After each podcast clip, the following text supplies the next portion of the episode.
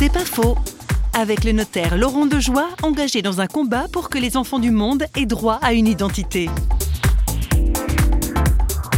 Ma motivation, c'est le respect des êtres humains, tout simplement. Et je crois qu'on peut rejoindre ici non seulement ceux qui ont une pratique religieuse, mais tous ceux qui sont attachés aux autres.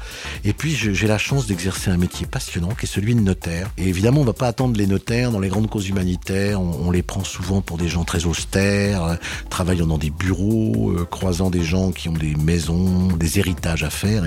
Mais en réalité, on ne comprend pas suffisamment que le notaire, c'est quelqu'un qui est totalement immergé dans la société. C'est lui qui, souvent, dans les communes, dans les villages, euh, connaît les uns les autres, les difficultés des uns et des autres, euh, les questions d'hérédité, les questions de naissance, euh, les questions de reconnaissance.